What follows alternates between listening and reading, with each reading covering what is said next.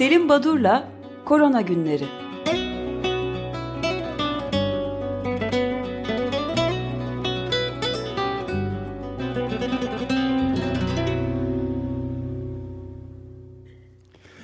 Günaydın Selim Badur, merhabalar. Günaydın, merhabalar. Günaydın. Günaydın, günaydın. Ee, isterseniz bugün biraz e, geleceği bu pandeminin nasıl olacak, nasıl sonlanacak, bizi neler bekliyor konusu çok e, tartışılmakta. Buradan e, başlayalım. başlayalım. E, şimdi bir, bir site var, Dünya Sağlık Örgütü'nün bir yan kuruluşu ve orada e, ülkelerdeki olup bitenler böyle kısa paragraflar halinde bildirilmekte. Dün akşam bakıyordum Çin ve Yeni Kore'de, e, Güney Kore'den Yeni Kore'den çıktı. Güney Kore'den yeni olgulardan bahsediyor işte 50 tane, 30 tane, 40 tane. E, bu herhalde bizim gelecekte bütün ülkelerde, ülkemizde dahil, Türkiye'de dahil, bütün Avrupa ve e, dünya ülkelerinde e, ileride yaşayacağımız, yakın gelecekte yaşayacağımız bir tablo düşündürdü bana. Yani gittikçe e, işte günde 30 tane, 20 tane yeni vaka, 50 tane yeni vaka olacak ve bunlar e, haber kanallarından ve haber değeri gittikçe kaybolarak e, yaşamımızda varlığını sürdürecek ki Dünya Sağlık Örgütü Başkanı'nın da e, dün sanıyorum demecinde hani biz bundan daha uzun süre birlikte yaşayacağız dedi. Buraya doğru gitmekte bu pandemi. E, Bunu sizinle yaptığımız ilk e, ilk e, programda da aynen böyle söylemiştiniz. Yani oraya doğru gidiyor evet ve yeni evet. yeni normal kavramı diye bir takım tanımlamalar getiriliyor. Bunun üzerine yazılar yazıyor. Tabii yeni normal kavramı ben de yeni Türkiye kavramını çağrıştırdığı için pek hoşlanmıyorum bunlar ama bu yeni normal kavramında hani pandeminin yol açtıklarını biz ne zaman göreceğiz? 6 ay sonra mı, 6 yıl sonra mı yoksa 60 yıl sonra mı? E, farklı zaman dilimlerinde nasıl değerlendireceğiz bugün yaşadıklarımızı diye bir takım değerlendirmeler var. Özellikle 5-6 noktada değişim olacağından bahsedilmekte. Bir tanesi yaşam temposu. Özellikle hastanelerde, hastanelerde yaşananlar, işte rehberlerin oluşturulması, bunlardaki hız ve bunlara ayrılan zamanın değişeceğini ve çok hızlanacağını, hızlanması gerektiğini öğretti bize pandemi.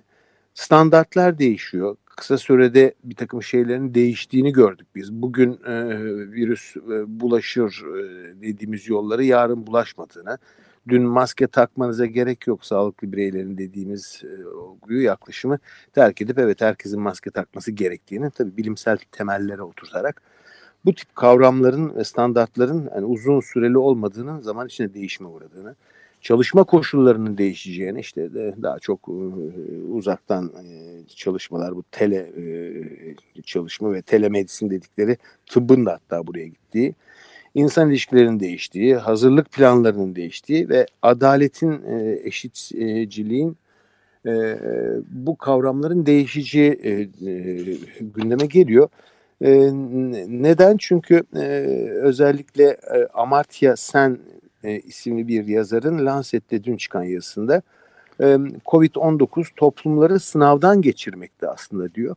E, Amerika Birleşik Devletleri örneği vermiş. Özellikle hastalıklı ve sosyal e, grupların hedef olduğunu, duyarlı kırılgan gruplar yani yaşlılar, çeşitli nedenlerle güçsüz kalmış insanlar, göçmenler, sığınmacılar, evsizler, geçici olarak barınaklarda yaşayanlar, e, komorbidite dediğimiz işte astım, diyabet, e, kalp, e, akciğer hastalığı olanlar, sosyoekonomik açıdan olumsuz koşullarda yaşayanlar bunlar salgını eşitsiz biçimde e, salgını yaşıyorlar şeklinde bir e, e, yaklaşım ve bir tanımlama. Sonuçta sağlık krizini mi yaşadık biz yoksa sosyal bir kriz mi? Herhalde bunun e, vurgulanmasında e, yarar olduğu söyleniyor. Bu bağlamda e, dün Artı Gerçek e, sitesinde Çağrı Tanyol'un kendisi Washington'dan yazıyor. Bir yazısı çıktı. Korona salgınının düşündürdükleri ve geleceğin dünyası diye. E, ilginç bir yazıydı Çağrı'nın kaleme aldığı. Teknolojinin getirdiği sorunları bağlıyordu ve dünyanın ileride üretenler ve üretme fırsatı olmayanlar gibi bir e, ayırma gideceğini söyleyip hoş bir e, metafor da yapmış. Japonya'da hikikomori denilen bir grup varmış. Bilmiyorum siz biliyor musunuz? Ben ilk defa öğrendim Çağrı Tanyol'un yazısından. Evet. Hikikomoriler 20'li yaşlarda olup toplumla iletişimi reddeden gençlermiş. Evet, Acaba evet onlarla hepimiz, ilgili ufak bir program, programda e, yapmıştık çok e, sene önce. Kaçırmışım herhalde ama bu hikikomorilere mi dönüşüyoruz? Yani az tüketen ve sosyalleşmeyi reddeden e, hikikomorilere mi dönüşeceğiz diye hoş bir yazıydı. Şimdi e, bu dünkü bilimsel yayınlara baktığımız zaman e, işte ilk menenjit olgusundan bahsetmiştim. E, dün gece de bir yayın çıktı yine Lancet'te David Cass obeziteyle ilintisine değinmiş COVID-19'u ağır geçirenlerin obezite e, sorunları olduğunu ve metabolik sendromla e, bu tablonun da e, COVID'i ağırlaştırdığını özellikle e, uzak Doğu Asya'da daha e, gençlerde az görülüp e, batıda e, Amerika ve Avrupa ülkelerinde obezite sorunu yaşayan ülkelerde gençlerin de tutulmasının gerekçelerinden biri olarak bunu belirtiyor. New England Journal of Medicine'de bir yazı var. Michelle Ketson yazmış yazıyı. Ee, yazının başlığı e, ilginç çünkü e, görünmez el diyor. Böyle Maradona'nın Tanrı'nın görünmez eli dediği bir e, sahne vardı. Oradaki görünmez el gibi pandemideki sağlık hizmetlerinin e, hani oradaki fedakarca yapılan çalışmalardan bahsediyor. Şimdi aslında e, kalan sürede şu e, Covid-19'un e, diğerlerine benzemeyen bir pnömoni, bir zatüre tablosu olduğunu e, altını çizmekte yarar var. E, bu akut solunum yetmezliği sendromu denilen solunum zorluğu 2019 yılında e, Berlin'de toplanan Avrupa Yoğun Bakım Derneklerinin e, bir Berlin kriterleri belirleyen e, bir dokümanları var. E, burada işte klinik parametreler, solunum cihazlarının kullanımı, kan gazlarının ölçümü, radyolojik kriterler gibi bu solunum yetmezliğine bir dizi kriter var. Ancak bilinen bir şey bu Covid-19'un üstelik de yani çok eski de değil 2019 yılındaki bu Berlin kriterlerinden hiç bu e, rehberde yer almayan bir tablo ile seyrettiğini yani bir sürpriz o, e, oluşturduğu gittikçe de kabul ediliyor. Çünkü e, hipoksi dediğimiz e, oksijen e, yetersizliğinin artık aşırı e, derecede ortaya çıkışıyla seyreden bir tablo. Şimdi bu neden böyle oluyor? Çünkü bir takım yayınlar var. E, diyorlar ki solunum şikayeti olmayan ee, örneğin bir yaralanma, örneğin düşüp kendisini yaralayan bir bıçaklama nedeniyle hastaneye gelen kişilerde tomografi çekildiğinde COVID zatürresi pneumonisi görülüyor. Bulgular onu gösteriyor. Nasıl oluyor da bu insanlar e, radyolojik olarak kendilerine pnömoni bulgusu olduğu ve oksijen seviyeleri çok düşük olduğu halde solunum şikayetleri olmuyormuş bu hastaların. Bu gittikçe ortaya çıkıyor. Bunun mekanizması e, isterseniz bunu yarın konuşalım e, mekanizmayı ama e, bu e, ilginç bir bulgu. Niye bunu söyledim? Çünkü e, solunum yetmezliği olmuyor. Aslında oksijen sorunu yaşadıkları halde bu insanlar. Bunun mekanizması ortaya kondu. E, bunu ve COVID hastaları birkaç birkaç değil epey bir geçen haftalarda neden yüzü koyun yatırılıyor yatırılsın mı yatırılmasın mı Türkiye'de e, ilk defa mı uygulanıyor konusunu bir ayak üzeri konuşmuştuk. Aslında e, bu yüzü koyun yatırma 1970'lerden beri ona baktım. E, uygulanan bir şeymiş. E, bu konu ilginç.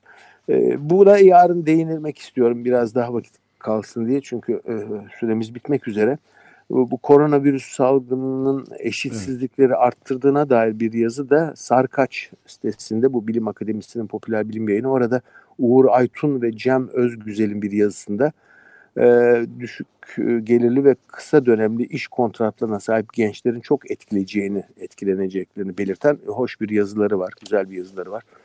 Ona da bakmakta yarar var. Bitirirken ben dün akşam üzeri benim oturduğum semtte sokakta gençler böyle banklara falan oturmuşlar. Havada yavaş yavaş güneşlenmeye başlamıştı. Tabii polis arabası gezerken evet. E, polis arabaları e, gençler böyle kalabalık oturmayın azıcık daha sabredelim diye böyle çok ricacı bir söylevi vardı. e, o ilgimi çekti hani alışılagelmişin dışında bir söylevdi azıcık daha sabredelim diye. E, tabii sizin değindiğiniz bu 6 Mayıs e, günü e, ben de e, bu üç genç insanın idam kararlarının alındığı e, meclis e, oylamasındaki tabloyu e, düşündürdü ve orada sadece Adalet Partili değil aynı zamanda Cumhuriyet Halk Partili milletvekillerinde böyle ağızlarından köpükler saçarak ve bazıları iki kollarını kaldırıp e, bu idam cezasına onay evet, e, oylamasına. her Tabii tabii tabii. E, oradaki bu kin ve nefretin ortaya çıkışı. Bunu niye söyledim birdenbire siz dinlerken aklıma geldi. Hani dönem dönem eski politikacıların, başbakanların ne kadar şirin, ne kadar hoşgörülü, ne kadar e, e, tolerans sahibi insanlar olduğuna vurgu yapılıp şirin gösterilmeye çalışılıyor. İnsanlar unutuyorlar o sahneleri. E, ve bitirirken bir noktaya daha değineyim. Tabii bütün Lütfen. bu Covid e, konusunda yaşananlara baktığımızda e, insanlar sevdiklerini kaybetme endişesi de yaşıyorlar aynı zamanda. E, böyle bir endişeleri de var sadece kendileri için değil. İşte buradan bir yere geçeceğim.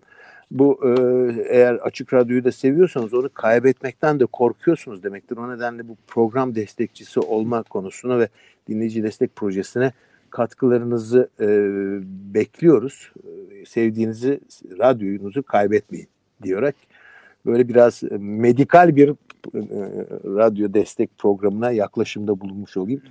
Ve sözü Çok teşekkür ederiz. Sizden sonra Eraslan Sağlam. evet Eraslan'a bırakıyorum. E, bu konuyu herhalde değinecek. E, bu zorlu şartlar altında e, yerimiz, stüdyolardan yapamıyoruz. Konuk da e, ağırlayamıyoruz maalesef evet. pek çok sanatçıyı ama bu şekilde de dijital olarak yani internet üzerinden büyük bir ilgi de görmekte olduğumuzu rahatlıkla da çok söyleyebiliriz. Çok, çok da sevindirici bir haber. Güzel oldu yani. Peki. Yarın çok teşekkür ederim Selim Ben teşekkür ederim. Görüşmek üzere. Sağ olun. Teşekkürler.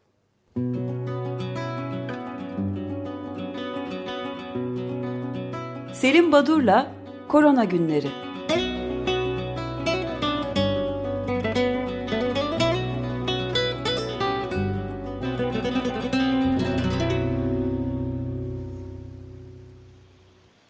Açık Radyo program destekçisi olun. Bir veya daha fazla programa destek olmak için 212 alan koduyla 343 41 41